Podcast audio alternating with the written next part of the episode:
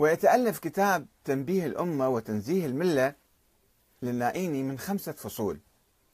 كرس الفصل الأول منها أو من الكتاب لتبيان حقيقة مفهوم السلطة في الإسلام وسائر الشرائع والأديان وعند العقلاء والحكماء وإنه على الوجه الأول المتقدم العادل وإن تحوله إلى المفهوم الثاني التعسفي من بدع الطغاة والظالمين. يعني يقول مفهوم السلطة عند بالإسلام وسائر الشرائع والأديان والعقلاء والحكماء تعني الحاكم العادل. ولكن كيف يصبح هذا؟ جائر ومتعسف وهذا الطغاة والظالمين هم الذين يحولونه كذلك. وقال إن الشورى كانت موجودة حتى عند الأديان الأخرى والملحدين وعبدة الأوثان. وضرب لذلك مثال بلقيس التي قالت يا أيها الملأ افتوني في أمري ما كنت قاطعة امرا حتى تشهدون. لاحظوا القرآن يتحدث عن ممارسة الشورى في عهد بلقيس الملكه بلقيس. ومثال فرعون وقومه الذين تنازعوا أمرهم بينهم وأسروا النجوى. يعني قعدوا يتباحثون ويتناقشون فكان في مجلس شورى مو واحد الفرعون كان يتخذ كل القرارات بالرغم من أنه كان يقول أنا ربكم الأعلى. فبين في الفصل الأول أنه مسألة الديمقراطية والشورى هي مسألة طبيعية قديما وحديثا. وكرس الفصل الثاني للحديث عن شرعية الدولة في عصر الغيبة وهي كانت عقدة عقدة عند الشيعة لأنه من ألف سنة 1200 سنة الشيعة الإمامية كانوا يعتقدون أن آه، الإمام يعني الحاكم يجب أن يكون معصوم وهذا المعصوم ما نعرفه من وجهه فإذا يجب أن يعين من قبل الله. والله كيف عين؟ عين النبي عين إمام علي. وتستلسل الإمامة والحكم والخلافة في ذرية الإمام علي وفي ذرية الحسين إلى يوم القيامة. طيب وصلوا إلى الإمام الثاني عشر. الإمام الثاني عشر ما موجود غائب. طيب ماذا نعمل؟ يجب أن نجلس وننتظر هذا الإمام حتى يخرج. ولا يجوز أن نقيم أي حكومة. وأي عمل من أعمال الحكومة لأن هذا يصير غصب لمنصب الإمام لمهمات الإمام. فما يجوز أن إحنا حتى صلاة الجمعة في في آه، فترة زمنية طويلة حرمها فقهاء الشيعة لأنه هاي من أعمال الإمام وإحنا ما يجوز ناخذها. يعني منطق هذا. فاجى الشيخ آه، النائيني يحاول يفك هذه العقدة. وفكها في الحقيقة حتى وصلنا إلى الفكر السياسي المعاصر اليوم. فقال إن القدر المتيقن هو نيابة الفقهاء العامة في الأمور الحسبية. الأمور الضرورية يعني جدا. التي يقطع بعدم رضا الشارع إهمالها. مثلا واحد ميت وعنده أطفال صغار ما يتركون هكذا للشارع.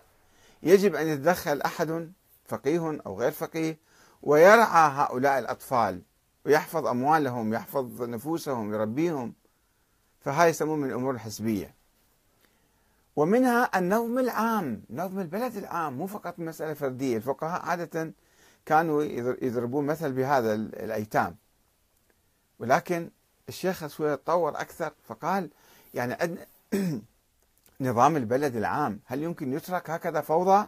مو معقولة. يجب أن يكون عندنا واحد يدير البلد إمام يعني يدير البلد. وهذا طبعا مناقض لفكر الغيبة. والغيبة فكر غير عقلاني وغير معقول. قال به بعض الناس والناس استمروا عليه وتخلفوا. ف ومنها النظم العام وحفظ بيضة الإسلام. إذا أجاك عدو يحتل بلدك ماذا تفعل؟ تتركه يفعل ما يشاء أو تقاومه. والمقاومة تحتاج إلى قائد وزعيم وإمام وحاكم. حتى لو قلنا بعدم ثبوت النيابة العامة في جميع المناصب. لأن هذا أيضا كان بحث عند فقهاء الشيعة أن الفقهاء كل فقيه هو نائب عام عن الإمام المهدي في مقابل النيابة الخاصة يعني. أو لا بعض العلماء كانوا يرفضون يقول لا ما الفقهاء ليسوا نواب الإمام المهدي. منين جبتوا هاي فرضية وهمية أنتم مختلقية وكلامهم صحيح. فيقول على فرض أنه حتى لو قلنا بعدم ثبوت النيابة العامة في جميع المناصب إذا فإن ثبوت النيابة في عصر الغيبة في الوظائف المذكورة لازم على الأقل العالم يتدخل في الوظائف المذكورة من قطعيات المذهب لأنها أبرز أمثلة الأمور الحسبية يعني النظم العام وحفظ بيضة الإسلام وإدارة البلد لابد أحد يتدخل وكان طبعا ثقافة هي مرجعية وعلمائية ذيك الأيام. فإذا الفقيه هو الذي يجب أن يتدخل حتى لو لم يكن نائبا عاما. وقال الشيخ النائيني شوفوا هذا الإبداع عند الشيخ. ما أعرف يعني كثير من العلماء يسموهم علماء ومجتهدين وعظماء بس ما نشوف لهم الانتاج معين فكر معين مع الأسف الشديد. وقال الشيخ النائيني حيث نعجز عن الالتفاف حول الإمام المعصوم المهدي المنتظر الغائب. ما نقدر نروح نلتف حوله ونجيبه نسوي إمام لنا اليوم. مو بيدينا يعني. وحيث افتقد نواب الإمام العامون أو افتقد نواب الإمام العامون اللي هم العلماء مقامهم. ما عندهم سلطة هالشكل أن هم يعني يقومون بالحكم. وعندنا ملوك يحكمون هم. هم أخذين السلطة بيديهم. ولا نقدر من إعادته إليهم. ما نقدر نعيد السلطة إلى العلماء؟ فيجب علينا أن نعيد صورة الحكم صورة الحكم الموجود حاليا. هاي الصورة نعيدها من الصورة المطلقة. أنه هذا حاكم مطلق مستبد مطلق. التي هي غصب في غصب. هاي سلطة الحاكم مو مشروعة. كلها غصب في غصب. هو مستولي على سلطة بالقوة. وماخذ كل السلطات وكل الحقوق وكل الحريات. فإذا سلطته غصب في غصب. فماذا نفعل؟ نعيد هذه الصورة إلى صورة المشروطة.